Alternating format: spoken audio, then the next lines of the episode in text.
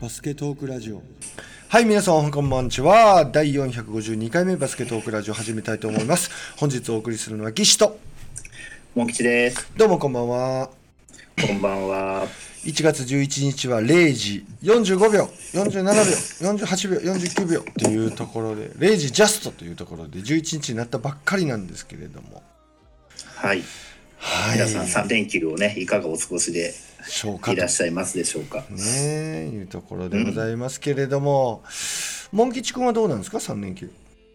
いや、3連休じゃないです、私は。日曜日だけ、今日だけ休みだったんで。そうなんですね。ええ、うん明日というか今日というか、まあ、お昼からではあるんですけども、仕事はあります。と私はもう何と言いますか。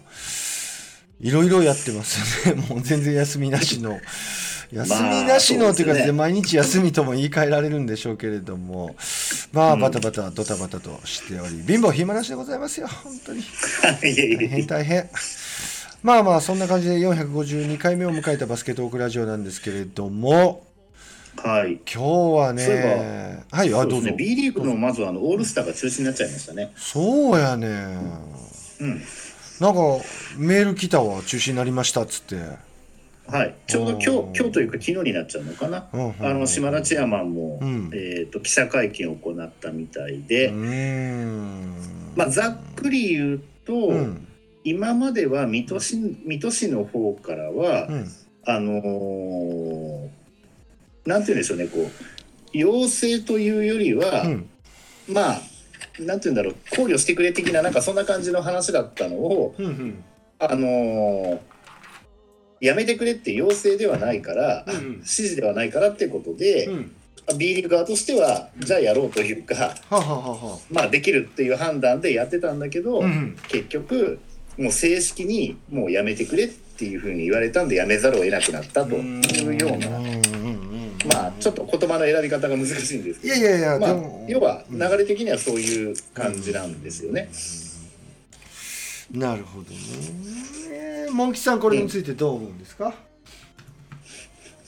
そうですね。しょうがねえか、い1週間前なんでね、うん。まあ払い戻しとかそういう費用の面に関してはねうん。あの戻されますし、うん。そのためによって開けてた人方ね方々いっぱいいらっしゃると思うんですけど、うん。まあそれもそれで、まあ、こういう状況だから多くの方が、うん。まあ、残念ながらも仕方ないだろうなっていう判断にはなるでしょうし、うんうんやっぱり多くの方がね多くの地域から、うん。うんね、茨城県にこう集まってきちゃうわけですからうんね、まあ、まずいっていう。まあそりゃそういう判断にねうん。緊急事態宣言出てるようなこの状況下ですから。そうだな。うん、っていうかまあ選手たちもそもそもねうん。オールスターのためにまたとか、うん。ね、キャリアに関係ないオールスターのためにそこでまたなんかクラスターになっちゃったりして自分がまたそういったことで、うん。その後また1週間出れない2週間出れないみたいになっちゃったりした。ら、それ仕事サラリーに関わってくるからね。うん、以前はそのオールスターとかねうん。そのそこで怪我したらバカバカしいから本気出さないとかですね、うんうんうんまあそこで怪我しても何の交流にも報酬もないという、うんうんうんうん、昔そんな話何かでした記憶があるような気がするんですけど、うん。まあねまあ理由は全然今回違いますけど、うん。うん、リスクを取ってまで選手側としてもやらせることじゃないでしょうし、そうやなうん。まあここはもうポジティブに考えましょうまあ来年はただあれですよね沖縄でオールスターやるみたいな話みたいですから。だから水戸は来年にそのまま繰り越しってことにはならないみたいなのでもしかしたらその沖縄でやるその次の年にまた今度水戸でやろうみたいな感じなのかもしれないですしあまあねシーズン後にやったりするのかちょっとわからないですけどね、うんとりあえず今回はもう中止ということなのでね、まあ僕はね賛否はあると思うんですけどはい。こういうこう残念な決断がある中これをやっぱバスケファミリーとしてポジティブにやっぱり捉えていくのも一つかなと思っていてでやっぱりこう苦言を呈することってすごく簡単なんだけどうん。まあまあ、繰り返しになりますけどここバスケファミリー一つになってこれで最高のパフォーマンスであのオールスターではなくて本当の、えー始まってからリーグが始まってから、えー最高のパフォーマンスのゲームが見れるっていうところに、えーうん。意思をつなげていってポジティブに見てはどうかという僕はそういうふうに思ってます。まあそうですね、うん。まあ選手のことを考えてあげるっていうね、そういうことでございます。うん。うん。うん。うん。うん。まあそうは言っても各チームからうん。もしくはオールスターに選ばれてた本来だったら出るはずだった選手うん。から何らかのね、うん。その映像がこう届けられるとか、うんうんうんうん。なんかそういったことっていうのはうんうんね、うんうん。行われたりするんじゃないのかなっていうような気はしますけどうんうんね、うんうん。まあそれを強制させることはリーグ側もできないでしょう。けど、うんただ自分たちのために票を入れてくれたファンのためにっていうことでうんやっぱり選ばれてた選手たちっていうのはそういう意識の強い方々だと思うのうんで、うん何かしらそういったことを、まあ、選手ごとなのかね。うんチームなのかわからないですけど、何かしらそういったうんものをね、代替案みやったていなね。やってくれそうな気がしないでもないですけどね。うん。ぜひそうあってほしいですね、僕もそこまで考えてなかったけどぜひそうあってほしいなって思いますね、うん。うん。で実際にこうコート駆け回るパフォーマンスなんていうのは本当にあのガチのゲームで出してもらってオールスターじゃなくても正直僕はうん。もう正直いいと思うんで、うん。うん、ここはパフォーマンス出すところじゃなくてサービスを出すところなのかなみたいなね、うんうん。うん、そこでちょっと面白い企画なんかもう本当にあのうん幸いなことにこのご時世ですからなんかネットワークでつながったりすることもできるんで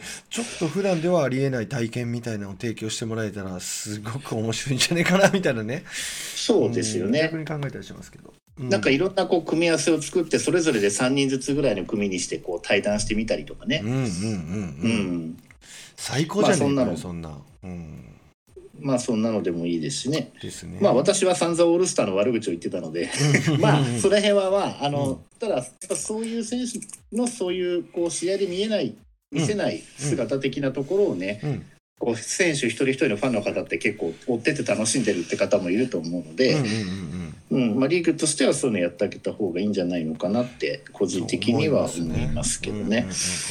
むしろ怪我のリスクを負ってオールスターゲームやるとかよりも、うんオールスターファンサービスみたいな形が新しい形になっていったりしても面白いかもしれないね。そうですね。ねえ。まあ本当によく企業のね社長さんとかうん、がよくやるこういうピンチこそチャンスっていうところでね、うんうんうんうん。新しい形を作りゃいいんじゃないのかなとは思いますよね。確かに。なんかそんな映像ばっかりなんか VR とかね、うん。映像とかそういうのに関してはむしろあの望んでもいないのになんかどんどんどんどんいろんな技術がこうんうん。うね。うん。うん。あの発達してってるんで、うんうんうん。逆にそれをうまく利用してねそういういろんなことやったら、うん。うん、なんかつながるということを大切にして何かこう起こせるんじゃないかなという気もしないでもないですけどね。そうですねうんやっぱりあの島田チェアマンも非常に起点の利くうん方じゃないかっていうのはすごい感じるんでね、うんまあ何かでも考えてる気はしますけどね。うんうんですね。まあそうですね。あとは、はいちょっとこれ日本の話じゃないですけど、うんあのねもう NBA 始まって、うん、うん。まあ八村選手はね安定して活躍。ちょっとすまあごいじゃん。チーム自体はもともとね、うんドラフトのに出てくるチームだからこそそんなに強い方のチームじゃないから。うんチーム自体の勝敗数も負け越しではあるもののね、うんうんうんチームの中では大黒柱として出てますし、うんうんうんというか私結構びっくりしてるのが渡辺選手が結構出てますよね、試合。出てるよね。ほんで活躍してるね。スリーも決めてたね。ねうん。なんか控えの選手の中ではある試合では一番プレイタイムが長かったなんてことも書かれてましたけどね。ただちょっとねやっぱりあのーなんて言うんだろうどうしてもうん。うん。やっぱりこ 2, 二択どっちの選手を取るかって2択になった時はうん。どうしてもやっぱオフェンス力の高い選手が選ばれる傾向があるんですよね、うんうんうんバスケット全体として、うん。うん、ディフェンスは本当にポイントポイントでしか使われない、うん。やっぱりそうまあ、相手のエースを抑えたい時とかね、うん。うん、しかも一時的にうん。っていう。だから私はディフェンスできる選手大好きなんですけどうん。やっぱり試合に勝つには点取れなきゃいけないっていう要素がどうしても強いのでね、なかなかそこはそんな役回りのような気がしますけれどうん。結局オフェンス能力高い人ってのは運動能力が高いわけだから、うん。ディフェンス本気出せばやっぱりそれなりにやっぱできちゃうもんですからね、うん。うん。まあそこら辺が非常にねうん。あのディフェンスだディフェンスだっていうふうにね 世の中ではすごくね日本でも言われてますけど、うん。うん、まあこの辺非常に難しいところです、ね、難しいところやね。まあだから極論、本当めちゃくちゃオフェンス能力が高い選手が相手にいた時に、プはい。レイングタイムは割いてもらえるかもしれないけど、やっぱそこはバランスで、オフェンス能力がそんなにないけど、ディフェンス特化してるってなると、そういう選手が相手にいない限りは、プレイングタイムが削られてしまうというところに落ち着くんじゃないかなってちょっと思ってしまいますけどね。まあ本当まさにそこなんですようねんそこがちょっと歯がゆくてうん、うん、うん、うんうん。そうですね。でこれねちょっと、あのーあこれまた後で話しますけど、うん今ちょうど NBA の話になっちゃったんで言うと、うん。うん。なんて言うんだろうあの NBA っていうのはやっぱりこうとにかくハイスコアゲームで、うんオフェンス能力の非常に高いそしてスピーディーっていうスタイルうん。でヨーロヨユーロリーグに関してはとにかくディフェンスを重視するリーグらしいんですよね。あ、そうなの？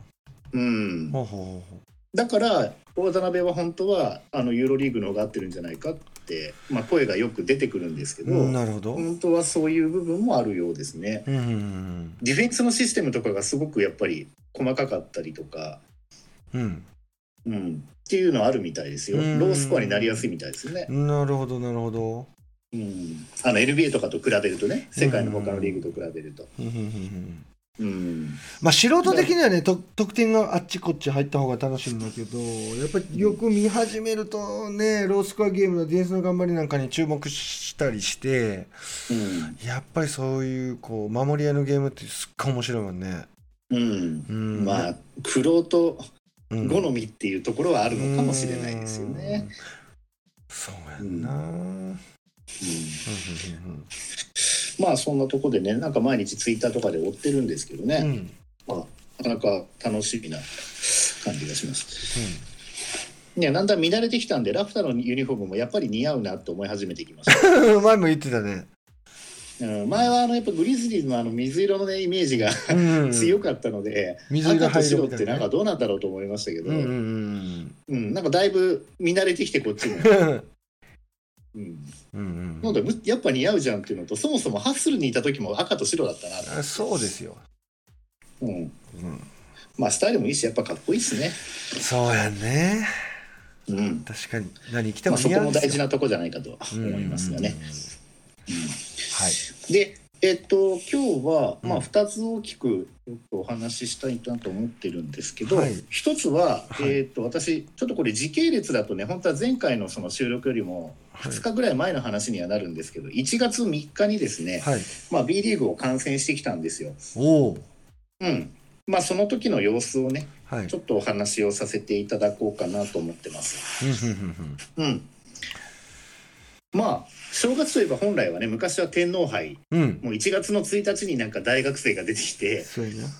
うん大学生と大体 B 今でいう B2、B3 ぐらいがこううん対戦して、これはこれが。で1月3日か4日ぐらいから、あのトップリーグのねスーパーリーグのチームが出てきたりみたいなね、うんね。そんなんでしたけど今天皇杯はねスケジュールも変わり、うん。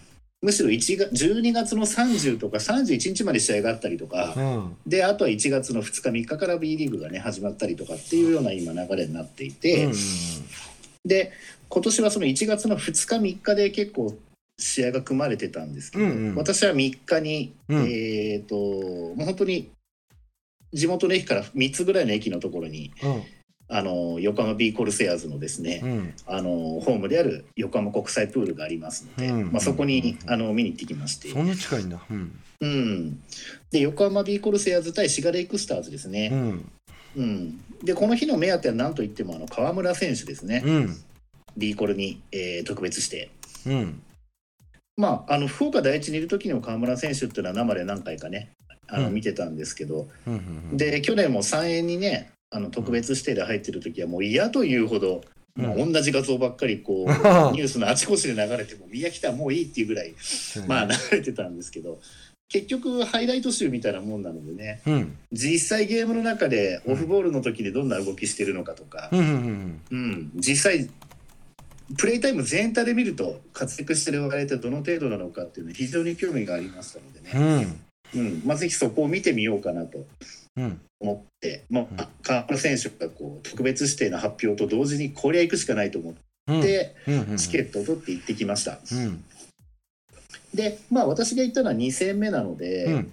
まあ、前日にもともと対戦はしてるんですけれども、うんうんその1月2日の段階ではですね、うん。えー、と横浜ビーコルセアーズが、うん。えー勝ってます。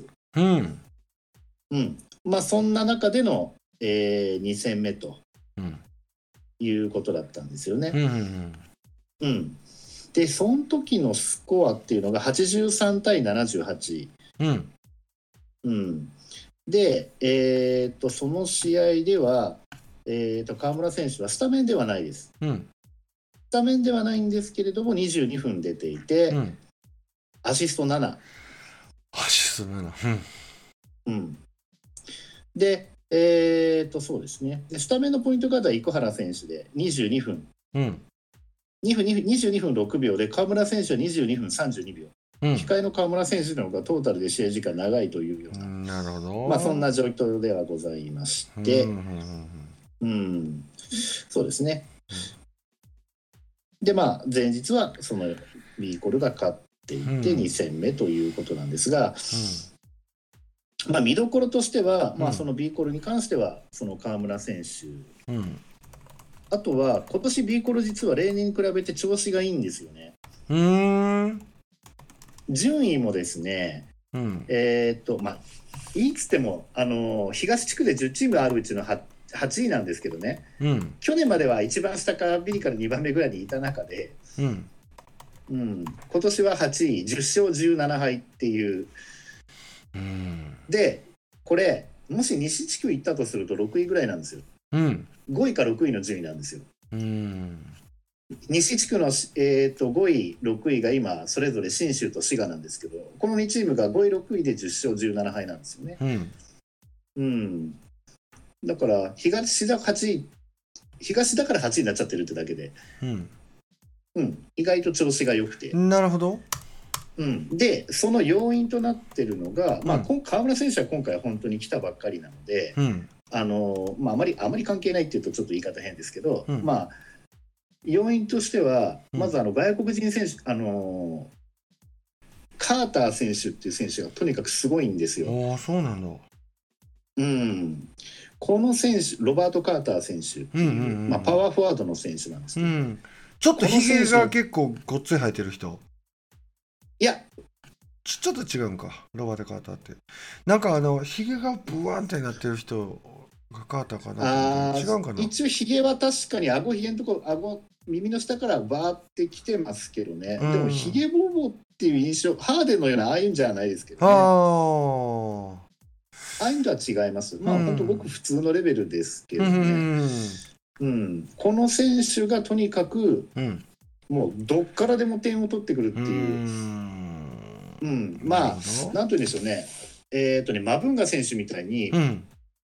まあ、パスもさばけるしシュートももうファーストタッチからディープでいきなり決めてきたりとかそういうことができちゃう選手なんですよね。でこの選手がとにかくすごい。だからそれを見たかったのと、うん。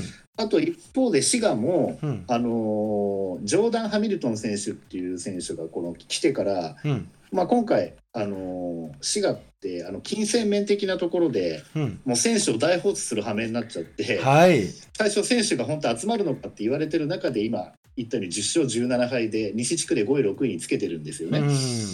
でその一番の要因になってるのがこのハミルトン選手の得点力。うん。この選手も毎試合20点以上取って、うん。なんかもうどっからでも、まあ、ガープレースタイルは違うんですけどガードナー選手みたいにもうどっからでも何でもやってくるっていう。うんこの2人の外国人選手の点の取り合い。うん。だスコア見てるといつも外国人選手がいっぱい点取って外国人選手次第になっちゃってるとこもあるんですけどねうん。両チームとも。うん。うん、ですけど、まあ、まあ実際は多分それだけじゃないし、うん。うん、まあどんな試合になるのかっていうのをすごく楽しみにしてまして。ううん。んうん、ジョーダン・ハミルトン？ジョーダン・ハミルトン、うんうんうんあと滋賀は、うん。あと滋賀はですね、うん。えーと、ポイントガードを今回、外国人選手取ってるんですよ。うんうんうんもう一人ブラントっていうあの、センターのゴリゴリのはいはい。地味な選手が一人いるんですけども、うん。その選手の他に、えっと、ガードのオクテウス選手っていう、うん。オクテウスって言ってなんかちょっとねギリシャのような名前ですけど。いや、ほんまに。テウスっていうのがつくとなんかねうん。だけどアメリカ出身なんですけどね、ジョナサン・オクテウスっていう身長193センチで77キロだから結構ね細いんですよ細っ細くてその代わりねこううん軽やかで、うん。で足が結構長くてステップ一歩とかすごくでかくてうん。1対1強くてすごい速いんですよねほでこの選手が入るときはー。うん。あのーインサイドの外国人選手を1人外さなきゃいけないので、うん。えーっとトングー選手とかおとんぐとか。うんうんうんあと明治から言って今川選手とかですね、うんうんうんまあ、こういう日本人選手を、えーっとまあ、インサイドに置いてなんていう形で、うーん。なるほど。まあ、そんなスタイルもやるので、うんうんうんまあ、こういうところもまた面白いところかなとうん思うん。って注目してたところではあります。トング選手は結構出てたのかな？まあでもねそうは言っても、あのー、34分ああ、3、4分。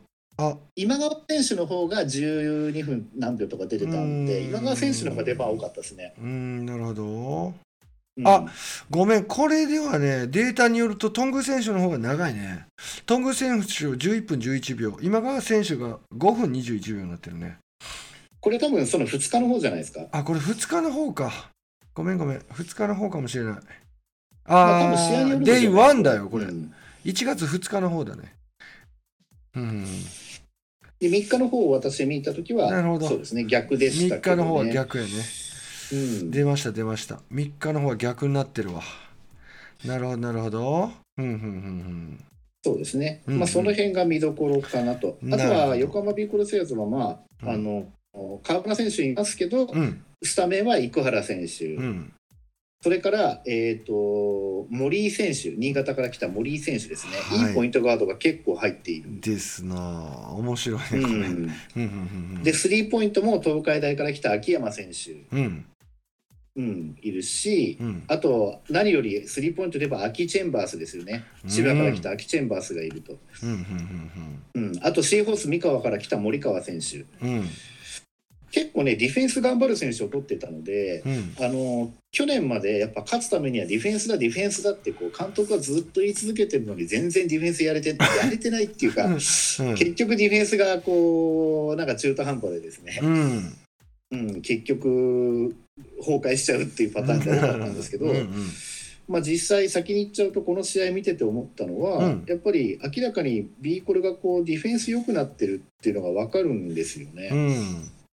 うん。明らかにディフェンスのプレッシャーとか違うしなるほど。あの終始その辺が崩れずにやれてた。もちろんあの上位チーム相手にやったらどうなるかわからないですけど、うん。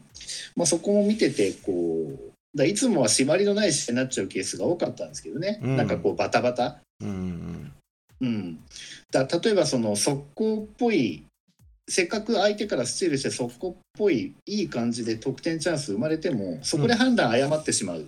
うん、うん、うん。でまたそこでまたパスカット逆にされ返されてしまって速攻食らってああみたいな、うん、うん。例えば今まで正直言うとそういうの結構目立つチームだったんですよ、うん、うんでもここのとこそういうのが少ない、うん。それがやっぱり勝利数に影響してるだろうなっていうのは感じますね、なるほど。うん、うん。で実際試合見に行って、うんえー、とまずスタートがですね、うんえー、と B コルは、えー生原選手、うんアキチェンバース選手、うんそれから三河から来た森川選手うん。それから、えー、とロバート・カーター選手に、えー、とアウダ選手っていう、うん。まあ、サウスポーの、ね、パワーフォワードの選手ですね。うん。でこのアウダ選手っていうなんか本当にこれパイレーツ・オブ・カリビアンに出てきそうな感じのめちゃくちゃかっこいいええ。選手なんですけどね、うん。うんまあ、この選手が、えー、とハミルトン選手にずっとついててですね、うん。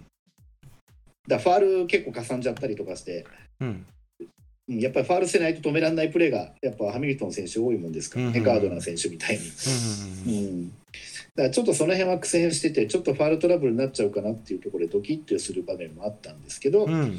うん。まあ、その5人でスタート。で、えー、とレイクスターズの方は、えースタメンの方が、えー、狩俣選手、うん。それから晴山ケビン、うん。それからき期待のルーキー、白鴎から来た前田レオ選手、190センチで何でもできる。うんうんうんうん。うん。これ本当に優秀選手で選ばれちゃうようなレベルでしたからね。うんうんうんうんうん、白鴎のエース的存在でした。で、あとは、えーブラント選手っていうセンターの選手と、うんあのゲイリー・ハミルトン、あ、いや、ジョーダン・ハミルトンですね。うん。あちなみにこのハミルトンって、他のチームでも何人かいるんですよ。あと1人か2人。うんうんこれみんな兄弟らしくて、え4人兄弟中のね、確か2人か3人が NBA 経験してるらしいですよ。えー噂によると。うんそうなんや。すごいね。兄弟。兄弟すごいですね。ロンゾボールとかの兄弟じゃないけど、いやまあほんまにほんまに。スター選手じゃないけど、うん。まあでもみんなそうだっていうことでね。うんへえそんなんだ。で確か茨城ロボッツかなんかにこの前、えー、と帰化したコデラなんとかって名前を変えたあれもハミルトンじゃなかったっけな？ええっ、と茨城ロボッツに帰化して名前をコデラなんとかにしたあのハミルトンーうん。っていたと思うんですけどそれも確か一人うん。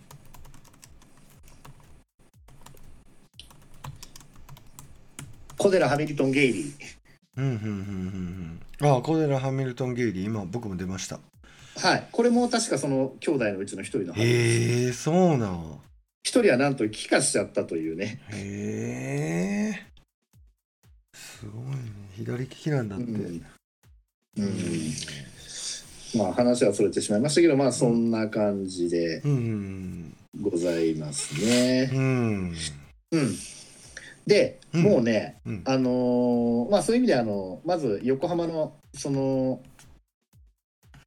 カーター選手めちゃくちゃ楽しみにしたんですけど、うん。もういきなりファーストタッチでちょっと遠めのところからスリーいきなり決めまして。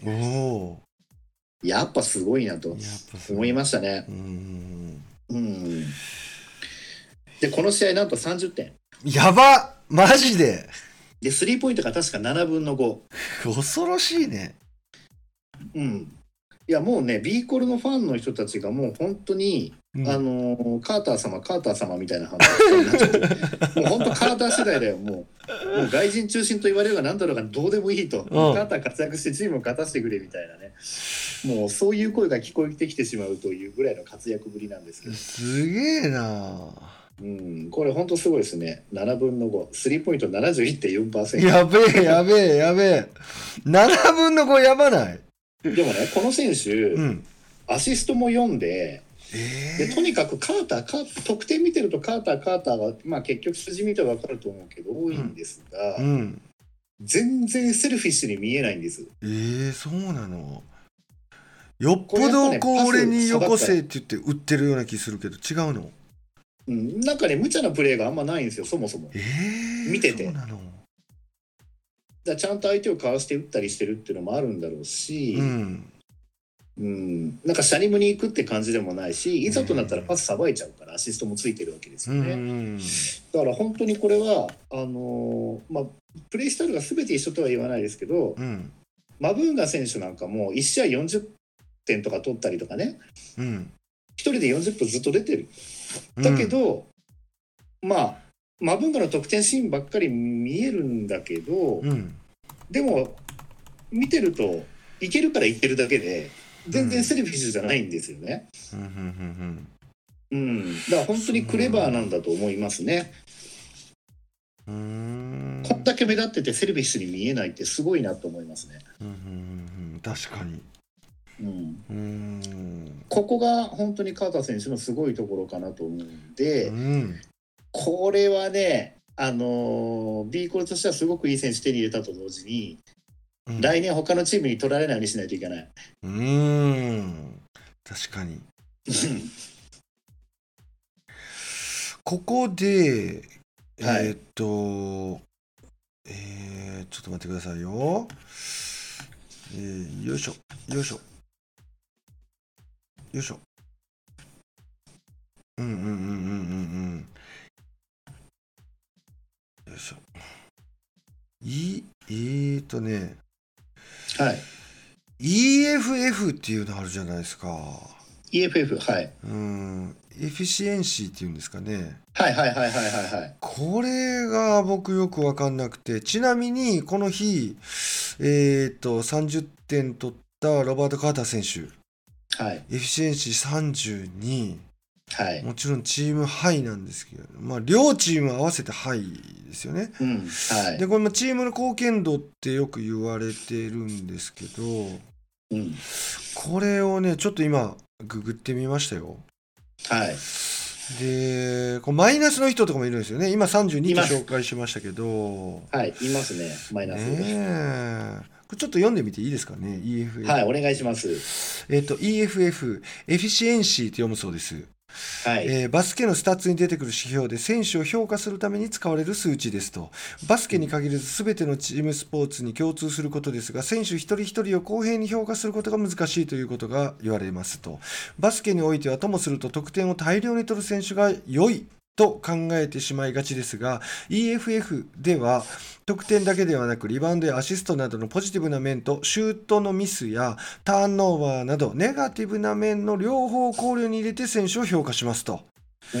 でその計算方法なんですけど得点プラスリバウンドプラスアシストプラススティールプラスブロック引くはい。フィールドゴールの失敗数うん。それからフリースロー。の失敗数プラスターンオーバそれは当然入りますよね。ー、うん、これを差し引きした数字が EFF として、えー表示されるとエフィシエンシーっていうらしいんですけどここに評価されるということなんですけどこれ大体本当にこうなんか文字で言っちゃうと得点リバウンドアシストスティールブロックこれがポジティブな面ここから引くとところのフィールドゴールの失敗、まあ、まあシュートの失敗ですよねそれからフリースローの失敗それからターンオーバーを起こしてしまった数をはい。差し引きした数っていうのすごくこれ分かりやすいじゃないですか。そうですよね。まさにチーム貢献度っていうところなんですけどこのロバート・カーター選手は32ということなんですよねこのゲームにおいて。はい。うーんこの efficiency っていうのは本当スタッツつけていて僕コーチとして把握しときたいなと思うね。そうですよね。うん32なんて本当まあ試合を持っていったぐらいの感がありますよね。うん。うんうんうんうんうんうんすいませんで話を追ってまあ efficiency っていうのはそういうことらしいです。続けてください。はい。で、河村選手はうん実際に、えっと、1ピリのうん。まだ5分も経ってないぐらいでもう出てきましてね。ほうん。まあ、らしいなっていうのは、まあ、アシストは3でしたけど、リバウンド7。う。うん。結構ね、自分でリバウンド取って、そのままドリブルでぐわっと上がっていくプレーって、高校の時から多かったと思うんですけど、うんうんうんうんこの試合でもまさにそういうプレー出てましたし、うん。うん。あのやっぱね、ハーフコートの駆け引きがやっぱ上手になったと思いますね。ん。もともと福岡第一の時も、うんハーフコートバスケになっても結構切り込んでってってプレーっていうのはもちろんあったんですけど、うんうんうんそれはあくまでうん河村選手の身体能力がなせる技というかうん。うね、んうんそういう部分も多かったと思うんですけど、うん。身体能力だけでいくっていうのは結構やっぱ駆け引きとかでうまく、うんパスコースをやっぱり作ったりとか、うん。うんなんかスルスルっていけちゃうシーンがあるっていうのはやっぱそういう部分なんですよねう。んうんうんうんうん、そういうのがところどころ、なるほど。うんうんうんまあ25分も出てたんでね結構見せ場もそこそこありましたしすごいね。25分出てんねんな。うんあとやっぱりね河村選手のパスがす良すぎてうんうんあのその後のシュートがポロリみたいなのがね、うん。ちょっとあったりとか、なるほど。河村選手のパスをうまく取れなくてそのままシュートにつなげられなくってうん。ハーフコートオフェンスになってしまってそれが結局うん。入らずに相手ボールにまたなっちゃってとかね、うんうんうんううん。ん、だから河村選手の好プレーが全部得点にこう結びついたわけじゃなかったので、ね、なるほど。その時点でアシストは消えるからね。そうですうん。ねだから数字に残ってないところで結構見せ場っていうのはありました、なるほど。実際はね。河村アシストファーストオプションで決めきれてないところがいくつかあったという、そうですそういうね感じですかね。だから綺麗な参戦速攻になってないからしょうがないとか、うんうん。もちろんそういうシーンもあるんですけどね、うん。まあそういう部分。で逆に今度滋賀の方はハミルトン選手が16点まあ普通に取れてるように見えるんですけど本当はもっと取る選手なんですよね。ただ、アウダ選手が結構、かなりぴったりハミルトン選手にくっついてましたんうんで、うん。さっき言ったように、いきなりスリどっかでスリーファールとかになっちゃったりして、引っ込む羽目にはなっちゃいましたけど、うんまあ、だけど、割とやっぱ徹底マークにあって、思うより点取れなかったっていうところがあったと思います。で、ハミルトン、ジョーダン・ハミルトン選手ばっかりが、あのー最近ずっと目立っているように見えるんですけど、うん。実はもう一人のブラントって選手が非常に地味に活躍をしていて、得点この試合でも17点でリバウンドが14うん。それこそさっきの EFF でいうと28という。なかなかチームハイかな。この選手もね、来年死が取られないように気をつけないといけないと思うんですけどね。うん。この選手はね仕事人的な感じですごくいい選手だなと思いましたね。なるほど。うん。オーストラリア出身なんですよね。オレゴン州立大学だからまあ国籍もでもオーストラリアってことで、うんそうですね。で、えー、とこの試合レイクスターズで活躍した目立った印象があったのは、うん。えー、とそのまあブラント選手が地味に頑張ってたのとあと原山ケビン選手、うん。えー、と12点なんですけどうん。全部スリーポイント、で結構ねタフなスリーポイントそれ決めるかってスリーもなんか結構決めてきてたのでシュートタッチ非常に良かったですね。うん8分の4で50%ですけどね、うん、あれも選手はこのチーム来てよかったんじゃないかなって思いましたね。スタメンで出て思うようにプレーできてるようなので、うん、えこの選手東海大にいた選手あそうですそうですそうです。なるほどなるほど。なるほどね。うんうん千葉に行った時にあんまり出れなかったですからね、ん。京都の時も、まあ、慶十郎松井慶十郎と同じポジションだったんでね、うんうん。なかなかちょっとこう同じポジションにこうライバルがいてうん。たくさんもらえなかったようですけど、うん。なんか伸び伸びやってる感じがしてうん。良かったですね。うんなるほど。うん、で実際試合の方はもう完全にシーソーゲームでですね、うん。うん、1ピリは22対13であの B コルが取ったんですけどうん2ピリは11対21で今度滋賀が取ってたんで、うんもう本当にで3ピリは17対19で滋賀うん。で最終ピリオドで25対18で B コルっていうことで、うん。えー逆転をお互いにこう繰り返しながら試合が進んでってっていうことで。でもなんか見ててため息ついてしまうようなあーっていうようなプレーがすごく少なくてトータルで見てて。うんうんうん。だからシュートがあまりに入らなすぎてこう見ててこう疲れるとかバタバタするとか重いとかうん。そういうのがあまりなくてねうん非常に見やすい試合でしたね。おおそうなんだ。うん。でむしろそういう中で試合がせるもんだから、うん。シュートがどっちがこう入ってもこうわーわーわーわー盛り上がって、うん。まあ、正月早々楽しいゲームを見させていただいたなっていう印象でした。うんうんまあ、結果 B コルが2連勝してうん。うん終わりましたけど。でもまあまあ4ピリまで引っ張って面白かったんかなこれ。そうですね、うん。あとはあのーちょっとだけ触れましたけどその77番の前田レオ選手ですね、うん。この選手190 190センチあってうん。で走れて、うん。あのプレーも何でもできる、うん。まあ、中も外もできるしフットワークが良くて速攻の時は大体前走ってる。うん。だこの選手は本当にいい選手ですね。うーん。ディフェンスもすごいやるし、へえうん、そうですね、まあ、スチールもいきなりなんかかましてましたけど。うん、トータルではスチールでもその1個だけだったか。得点もそんなに4点ぐらいしか取れてはいなかったですけど、うん。走力のある日本人エースにうんなるんじゃないのかな、というかもうなってんのかなっていう感じはしましたね、うん。即戦力ですよね、やっぱり。うん。まあ、滋賀のファンの人にはもうそんなふうに思われてるような気がします。うんうんうんな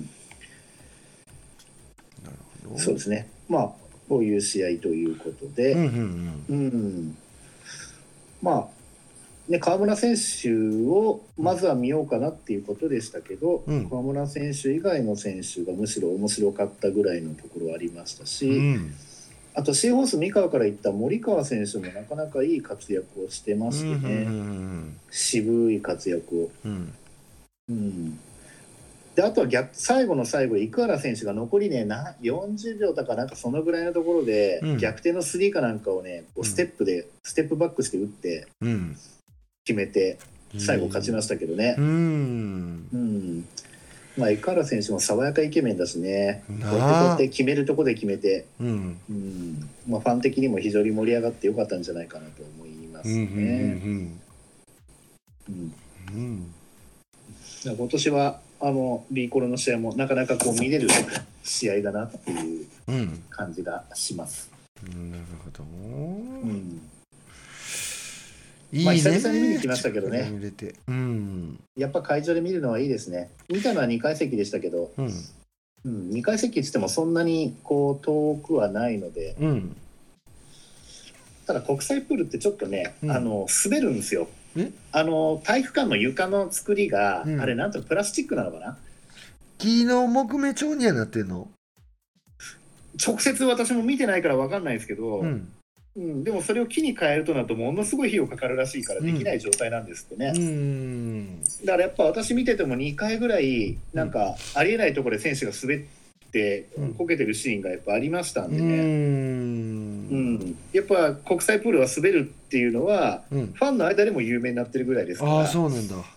うん、やっぱそれはちょっと見てて危ないなっていう、まあ、つるんつるんっていうわけじゃないにしてもね。そこはちょっと気になったところ。なんかきっとそうじゃないかなと思うんですけど。はいなんか最近できた体育館でその木目調ではあるんだけど、クッションもだいたいこう普通の木のフロアと同じようにスプリングが入ってるのかなと思うんだけれどもその質感が実は触ってみると木ではない。うん。なんかそこがすごいスリップするっていうのはまあ兵庫県の神戸ローカルなんですけどそこでもやっぱりちょっと新しくねフロア張り替えましたっていうコートに結構多いんですよね。でまあコーチングしてる僕としてもそれを見るとあこれかよって言ってちょっと残念になるあのフロアがあるんですよ。もしかしてそのスリップするフロアなんじゃないかなと思ったりするんですけどね。見た目はもう木目調なんですよ。うんうんでも明らかに触ってみると木じゃないんですよね、うん。まあ、これからね改善していってくれたらいいなと思うんですけどううん。ん多分それなんかなと思ったりしました。今聞きながら。ううんん。ですねはい、まあ、ピックアップゲームはじゃあこれでっていう形はい。にさせていただいて、はい。また時々見に行った時には、うん。えー、とここで取り上げさせていただこうかと思います。で、うん。えー、ともう一つは、うん。えー、とちょうど昨日というか一昨日になっちゃうのかな、1月9日土曜日に、うん。うんえーとまあ、JBA の、まあ、コーチ研修って言っても別にポイントがつくリフレッシュポイントがつくわけじゃないんですけど、うん。えっ、とうん。研修えー、とウェビナーうん。B リーグの方からの、うん。えー、とウェブ研修というかウェブ講義というかですね、うんうんありまして、うん。私それを受けてきたものですから、うん。えー、と B ドリームプロジェクトうん2021、えーうん。スペシャルコーチングウェビナーっていうのがあっうん。て、はい、ビードリーム B ドリームプロジェクト2021。へえでこれ趣旨としてはあの若いプロ選手にその、トライアウトの機会と、うん。あとは30何歳以下だったっけな？の若い世代に向けてのそのコーチうん。プロコーチをやっぱ育成するためのなんかプロジェクトなんですよねもともとはう。んうんただそのイベントの一つの試みの中に、うん。えっ、とそのなんていうんですかねそのまあプロコーチのその講義っていうのがあって、うんで今回は、えー、と伊藤拓磨さんですね、うん。まあ、あの B リーグ初年度の時のあのアルバルク東京のヘッドコーチをうん。されてて。で今回、えー、と来年度からかな、うん。B3 に参入することが決まってる長崎ベルカの、うん。えー、と GM 兼ヘッドコーチに就任している、はい、その方からのお話を、えー聞かせていただきました。1時間半ぐらいだったんですけどもね。うんうんうんはい、その時の内容をちょっとご紹介させていただこうかなと思うんですけども、うん。伊藤拓磨さんというのは、まあ、今ちょっと前にお話ししたそのシガレイクスターズにいる伊藤大志選手のお兄さんで、うん。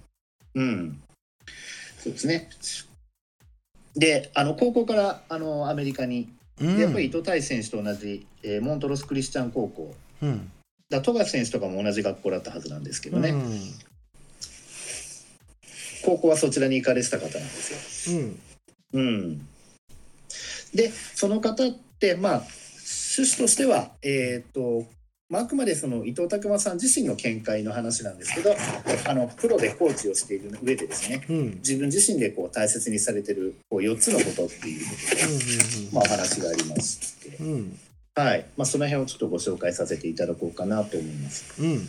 うん、でまあその今のその伊藤拓磨さん自身の、うん。えーことを簡単にご紹介すると、うん。まあ、三重県出身で、うん。中学でそのい卒業した後にアメリカにバスケットボール留学をしてえー、中学で？うん。中学卒業した後ですね、えーうん。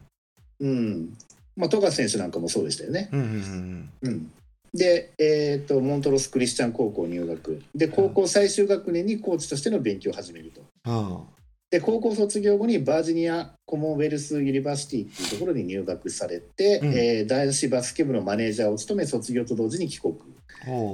でその後にトヨタ自動車アルバルク当時のアシスタントコーチうんでアシスタントコーチを6年間務めた後、えー、と NBL の最終年にヘッドコーチ、うん。うん。でヘッドコーチを2シーズン。うん。つまり、えー、とアルバル LBL の最終年とあと B リーグの最初の初年度の時にヘッドコーチをやってうん。その後退任してアドバイザーで今度2018年から2シーズン、えー G リーグに NBA の G リーグに所属するテキサス・レジェンズのアシスタントコーチ。うん。で去年の9月ですね、うん。長崎ベルカの GM 兼ヘッドコーチに就任と。うんうんうん。まあ、これアルバルクで全部、あのー練習の時の会話全部英語でやろうなんて方針決めたのもこの方ですよね、うんうん、英語の方がこう表現がストレートに伝わるからということうで、んうん。まあ、その方の講義です。うん。うん。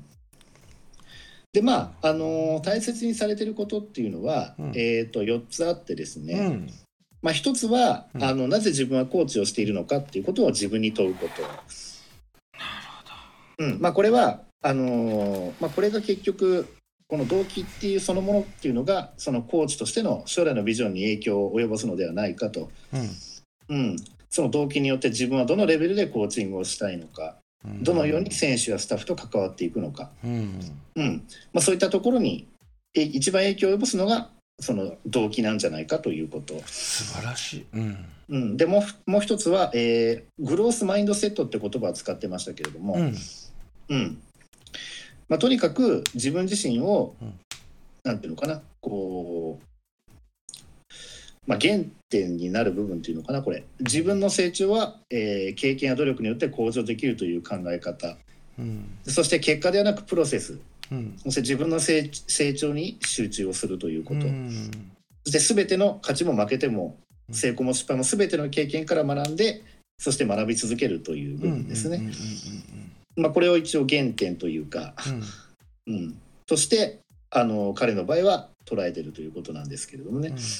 うん、で3番目はバランス、まあ、どこに重きを置くのか、うん。まあ、練習休息ウェイトミーティング。まあ、うん。いろんなものがあると思うんですけどね、うん。うん、限られた時間とかの中でうん。っていう部分。それから私生活と仕事のバランス、うん。うん、でコーチとして成功することで、えー他のことを犠牲にする必要があるのかどうかうん。などという、うん。まあ、そういうバランスの部分とういうこと、んで最後が思いやり。うん。結局大切なのは愛情思いやりではないかと、うん。一緒に働いている選手スタッフそしてその家族を知ること。うん。っていうところを、まあ、この4つの柱にしていると、うん。まあ、何が正しいかってことじゃなくて伊藤さんが正しいかあーごめん。すごいノイズ入ったうわうわうわうわもしもし。はい。はい。大丈夫？はい。今すごいノイズが入ってはい。ちょっと飛びました。あそうなんですか、うんはい。なんなんてなんて？うんあいやあくまで、うん。あの伊藤何が正しいっていうことを言うというよりは、うん。伊藤さん伊藤さんがまあそう思ってるというなるほどまあ、あくまでそういうお断り付きでですね、うん話をされてましたけれども、うんなるほど。でじゃあその伊藤拓磨さんがですね、うん。まあ、コーチになったきっかけっていうのは、うん。えーっとまあ、さっき紹介したように高校の最終学年でっていうことなんですけれども、うん。うん、ここはちょっと日本だと、まあ、ありえないパターンだったんですよね。うん。っていうのは、えー、とアメリカってこう州によって、うん。その小学校が何年で中学が何年でっていうのが結構違ったりするらしくて。ああそっかそっか。最終的なトータルは一緒なんですけどね。うん。なんで例えば伊藤拓磨さんが言ってたところは小学校が5年まで。うん。そうすると今度中学校がその後そこから3年生あってうん。高校が4年あるみたいな形らしいんですよ。なるほど。はい、で伊藤拓磨さんは中学校3年生までは日本にいてそこから海外に行ったわけですけどうん。そうすると年齢的には向こうでいうと高校2年生に当たるわけです。うん。うんうんううんですけど高校1年生から入ったわけです。うん。うん、だから一切年上って流れになっちゃうわけです、うね。ん。そうなのね。うんでその関係で高校最終学年になった時にうん。年齢制限でプレーできないと言われたと。悲惨じゃないか。まあ悲惨ですよね。なあ。うん。うん、だから本当にこれ、うん、うーん。向こう行ってそれに知らされるといううね。ん。うん。それは辛いな。うん、でその時に、うん。まあ結局マネージャーとしてチームに残ることはできるよっていう話があって、うんでコーチの方からも一晩でまあそうやっていろいろ考えたらしいですけど、まあそのマネージャーとして残ってうん。選手をコーチするというよううんな、うんうん。うん。まあその時に。あのーじゃあコーチになって何しようかとかなんで自分がそれでコーチをやるべきなのかいろんなことをそこで考えたんですけどもね、うん。うん、コーチみたいなマネージャーみたいな最初は当然そうだったと思うんですけうんうんども、うん。うんただ一晩いろんなことをこう考えうて、ん。うん。じゃあやるならやるって何何のために自分はコーチをやるのか、うん。どうなりたいんだってことをいろいろ考えたらしいです。うんうんうん。うん。まあ、そういうふうにすることによって不安がワクワクに変わったっていう表現をされてましたけど。も不安が何に変わった？ワクワクに変わったあワクワクにね。うんうんううん。んそうですね。なるほで当時の師匠がですね、どうん。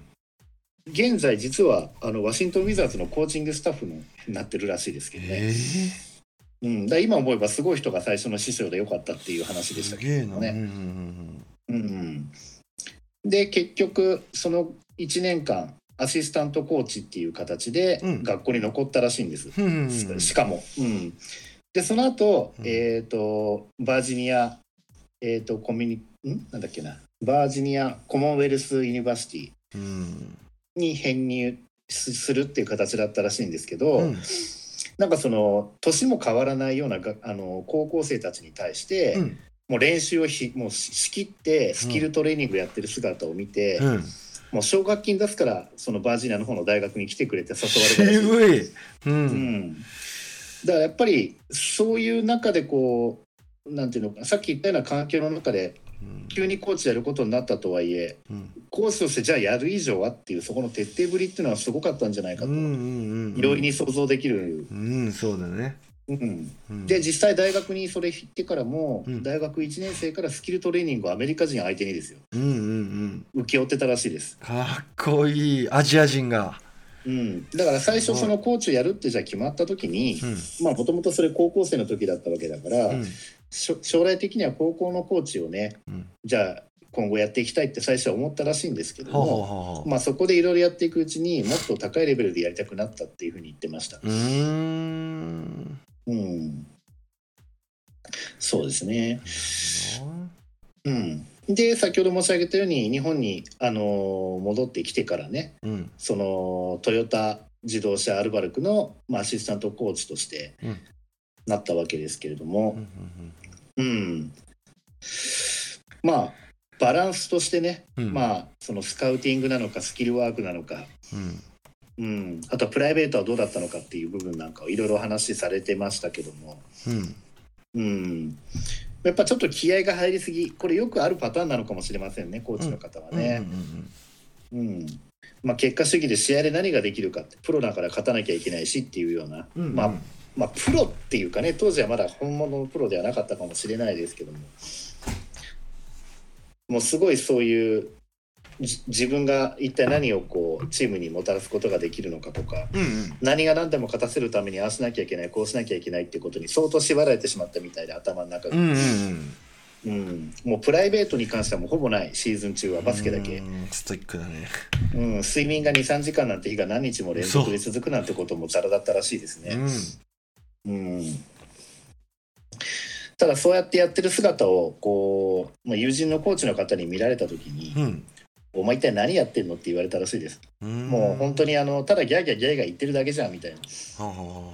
でハッとして、うんまあそのまあ、結果主義にもう勝つためにこれだこれだっていう子たちしかこう考えてなかったんだけれども、あうんうん、やっぱり先ほどのお話をした、えーっとクローズマインドセットっていう部分でお話ししたその結果ではなくプロレスプロセス、うんうんうん、やっぱここのところももっと重要視していかないといけないっていうようなうん。ハッとして家庭に集中することにうん。あのなるきっかけになったって話はしてました。うん。だから本当アメリカでいろいろ学んできたんでね、うん。うん、いろいろやりたいこと伝えたいことあったのかもしれないですけど、うんうんまあ、とにかくあの自分が何を知ってるかではなく自分が選手たちに一体何を教えられるのかってことが大事であると、うん、知っててもそれを教えてなければそれは、まあ、意味がないとうんうんいうか、ううん。まあ、そういうことですよね、うん。まあ、そういったところが大切だってことを非常に学んだということうんうんなんですが。うん。うんで、えーとアシスタントコーチを6年やった後に、えーその先ほど申し上げたようにその NBL の最終年にうん。ヘッドコーチに就任をしてっていうことでしたけれどもね。でまたこのアシスタントコーチやってた時とヘッドコーチやった時のまたその重責というかね、うんうんうんうん、やっぱヘッドコーチの経験はない。っていうことに関してやっぱ謙虚に自分自身を認めて、うん。うん、あのーやっていくことは大事だなっていうことを感じたそうなんですけれども、うん、でこういう時こそやっぱり結果ではなくプロセスっていうところをやっぱり重視して物事を考えていかないとっていうような、うんうん、でもここ本当に難しいですよね。うん。あのーまあ本当に我々からは想像もできないプレッシャーの中でお仕事されてたんだと思うんですけど。結局もうこのプロの世界になると相手チームのスカウティングっていうのがねうんどうしても重要にはなってくるわけですけども、で相手のじゃあ誰々のこういうプレーを止めなきゃいけないとか、うん。相手にこういう選手がいるからこういうプレーをしようってことはもちろん作戦として考えるわけですけど、うんうん。そっちばっかりに頭でっかちになっちゃって、うん。本来自分たちのチームがやりたいバスケできなくなってしまったらそれはそれで本末転倒なわけで、うんまあ、要はそこのバランスっていうのをね考えなきゃいけないと、うん難しい。うんそうですよね。それで結局結果も出さなきゃいけないっていうね、うんうん選手たちの満足のために結局ね取った選択肢が結局負けにつながっちゃったらうんうんコーチの責任になってしまうっていう部分もあるわけで。うん。うんうんそうですね。だからヘッドコーチ1年目っていうのはその辺のバランスを取ることの難しさ。うんうんあとはどのスタッフまあスタッフね、まあ、トヨタですけど多分いろんないい人材いたんだと思うんですけど、うん。うん、どのスタッフにどの責任を与えるかっていうこととかですね、うんうんうん。まあ、そういったことは非常にこう悩んだっていう。なるほど。うん、でやっぱりこういろいろテンパってしまうことも多いので、えー伊藤さんなんかは、まあ、これ実際はアシスタントコーチの頃からやり始めたとは言ってましたけど、うん。えーといわゆるその心のバランスを保つためにうん。瞑想を本格的に始めたって言ってました。へえ昔フィル・ジャクソンが書いた本にねなんか禅を取り入れたなんて話ありましたけど、うんうんうんうん。なんかもうこういう世界になっちゃうとやっぱ何かしらそういったことが必要になったりするのかなっていうふうに感じちゃいましたけどね。そうですね。うん。でまあこうなぜコーチをしているかっていうその原点に関してこの時に考えてたのはうん。やっぱり世界と戦って勝っていくためにはっていうことを考えて自分がせっかくアメリカで学んできたこともあるわけだしっていうことで、うんうんまあ、そこを軸にあの物事を考えるっていうふうには意識してたそうなんですよ。なるほど。うん。で実際にヘッドコーチの,、うん。そのまあ、彼らからしてみたら先輩方の話を聞いてる限りでは、うんまあ、1年目っていうのは何もかもが初めてだからきついけど2年目からはいろんなことに関して慣れてはくるはずだと聞いてたと。うん。だけれども、うん。この2年目に B リーグが開幕するっていう流れになって、うん。まあ、バスケットにおいて日本のバスケットにおいて全てが変わったシーズンになってしまいですね、うんまあ何よりバスケの認知度価値が変わってしまって、うん。うん、だからそういった意味で余計に乱れてしまったらしいんですようね。んなのでコーチしていく上でこう大切にしている4つのことっていうのが全くうまくいかないシーズンだったと。だかうん。らもう本当にいろんなことがもう本当大変すぎちゃってうん。プレッシャーもすごかったんでうん、もう自分が当初やろうと思ってることが全部ちぐはぐ。うん、だからもうさまざまなプレッシャーこのプレッシャーっていうのがもう本当に当たり前のことが全くできなくなっちゃうものなんだなっていうのをうん。自ら感じたと、なるほど。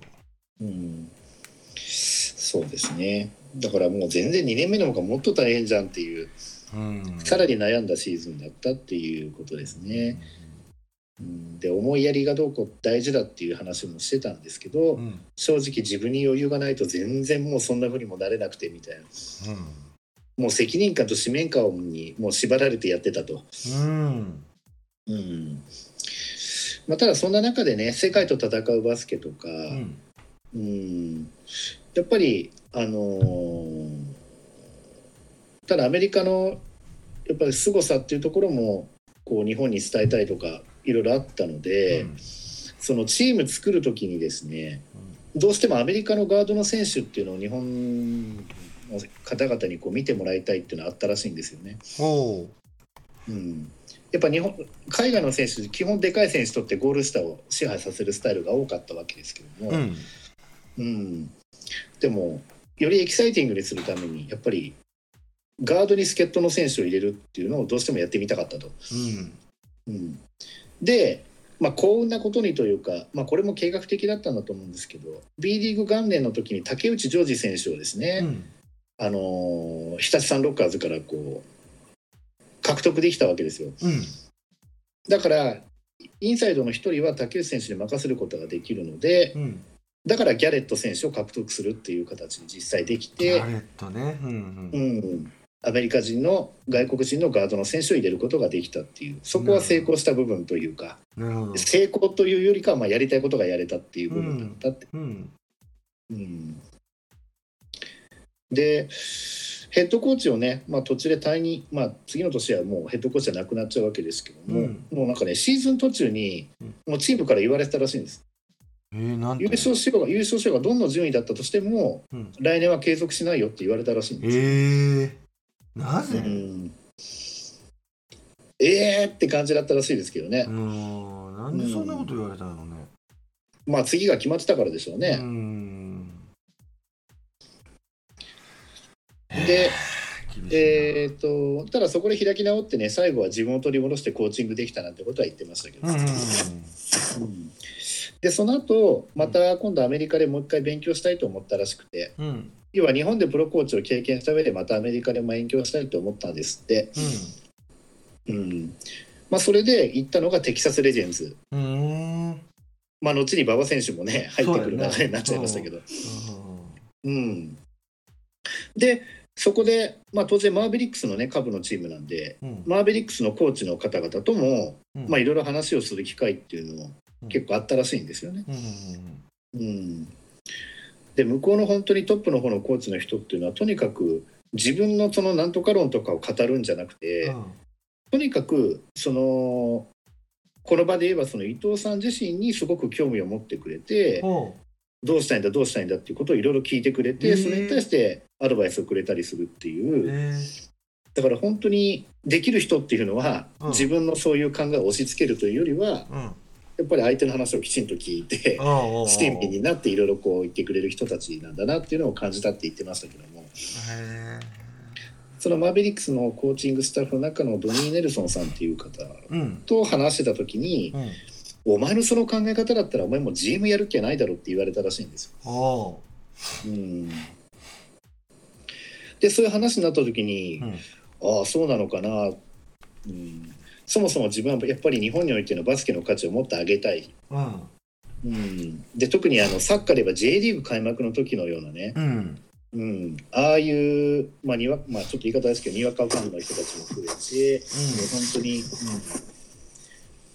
そうね。そういうようなまだでもバスケってそんなとこまで来てなかったっていう印象を当時は思ってたからだと思うんですけど、うん。うん、だから、まあ、そんな風にできたらいいなとか、うん。うん。まあ、いろんなことを考えて、なるほど。うん、ただもう一年本当はアメリカでやりたかったらしいんですけど、うんまあ、コロナでちょっと厳しくなってしまって、うん。うん、で日本に帰るしかないのかなって時うに、んまあ、長崎の方のお話があったらしいんですよね。うんじゃあなぜ長崎でやるのかってういうふうになった時に、ん。うん。まあ伊藤さんの方でもただやるならやるでうん。やっぱ地域密着うん。地方創生、うん。そしてバスケの価値を上げるは人材育成あうん。新しいことに対して挑戦していく環境、うん。まあ、こういったものを求めてたらしいんですけどうも、んまあ、長崎の方はなんかそこに関して一致する部分があってでうん今のところ計画として長崎スタジアムシティっていうのがこううん地域創生も含めてうんなんか作られる予定らしくて、ほまあ、アメリカみたいにこうスタジアムとアリーナと商業施設それからホテル、そういったものが全部こう一緒になってるようなうすごいじゃなそういうのが長崎の駅からそんな離れてないような地域にできる構想になってるらしいんですいよね。うん私今回これ初めて聞いた話だったんですけどね。うん、だからこれもうバスケットだけの話じゃねえぞみたいなところもあるっぽいんですけども、うんうんうんまあ、そういうふうにして、うん。えー今長崎うん。まちづくりも兼ねつつうん。もうカルチャーですよね。うんうんううん。ん。そういったところでバスケットで、まあ、貢献していくような流れで今うんやってるらしいんですけどもね、うんまあ、1時間半の講義なのでなかなかちょっとねうん。あのこのぐらいの内容にはなってしまったんですけども、うんいやー興味深いねそれ。でうん。長崎の構想面白いね。そうですうね。ん。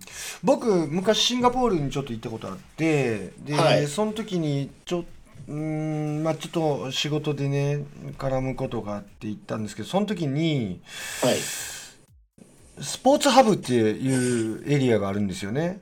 はいはいはいはいはい。うん、でそのシンガポールのスポーツハブってすごくこうまあハブ空港とか言ったりするじゃないですか。はいはいはいはい。ス。ポーツのハブがあってはい。なんかすすげえ整ってましたね。それはその設備的にせなんか最新鋭の設備が整っててすごい体育館でしたみたいなだけじゃなくてうん。駅地下でから競技場があって体育館のアリーナがあってうん、でまあそその辺まではまあサッカー場があってとかその辺はちょっと想像みんなできると思うんですけどうん何がすごいってなんか売店とか近隣商業施設とか、はい。ここまで抱き込んでもうスポーツハブなんですようん。うんだから、うんいざ一大イベントが行われますってなった時に、もうはい。出店から何がブースから全部シャッターは当然僕が行った時は何の大会も行われてなかったのでうん。ブースは全部閉まってるんですけどシャッターが閉まっててもやっぱりブースがここに入るんだろうなっていうのがもう見える形であってあのチケット売り場ここねブースここね。で、うん。まあこう人がここからエントリーしてきてこういうフローで流れていって、はい。いろんなスポーツ見れるんだねっていうのが見えるんですよね。これがうん。すげえなって思いましたね本当に。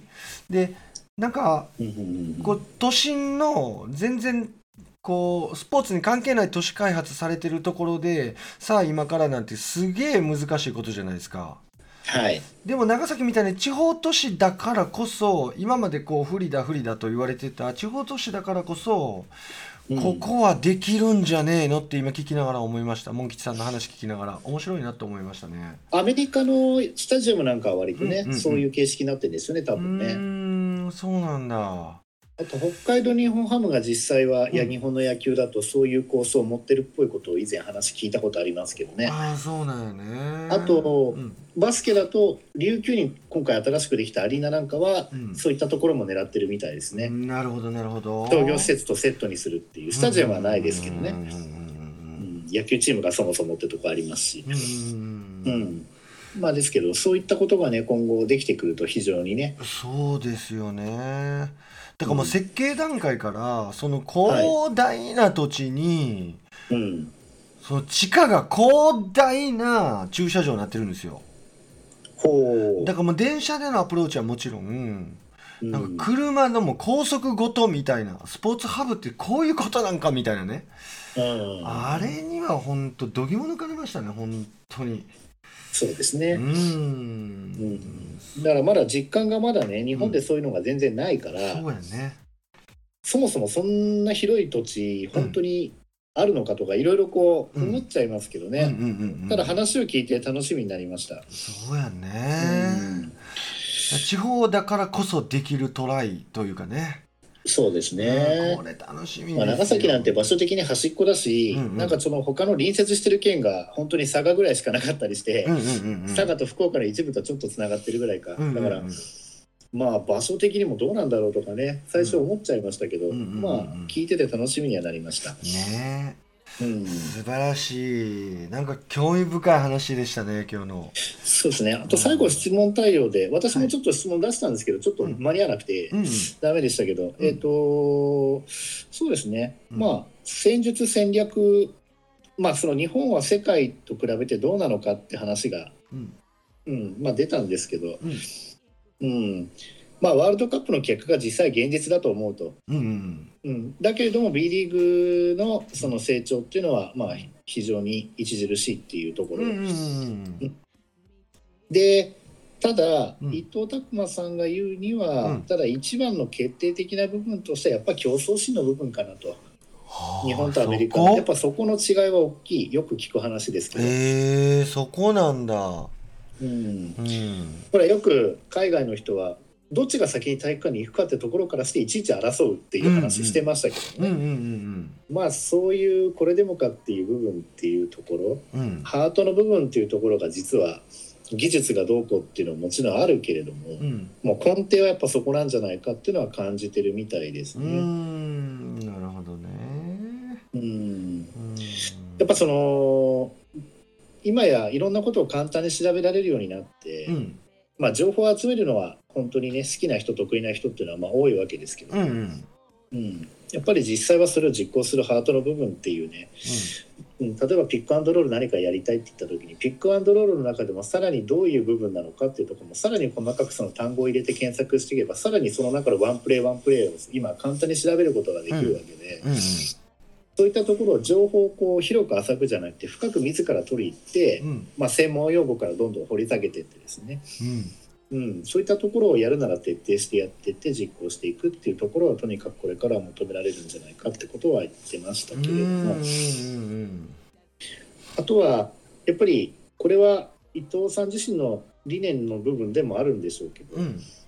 あのー自分を売り込む時のうん。やっぱりその自分のセールスポイントっていうのを言えるかどうか、うん例えばこれは会社の面接でも何でもそうなんですけど、うん。自分がこうしたいああしたいじゃなくて、うん。自分はそのお宅の会社に行ったら一体何ができるのかっていう、うん。自分はこういうことができる。だからお宅の会社でこういうことができる。だから役に立つ。だから俺を取りなさいよっていう部分ですよね。うんそういった部分がスポーツにおいてもまあなんて言うんでしょうね。その仕事においても何でもそうなんですけどね、そういうの確かに日本ってちょっと弱い気がするので、うんなるほど。うん文化的にもね、ううん。んなんかそういう感覚はすごくあるので。やっぱ海外をね経験されてる方の言うことってうん。やっぱ違うなというのは思いながら話は、えー聞いておりましたけれども、うんなるほどね。はい。ありがとうございます。はい。うん。大変勉強になるいい回になりましたね。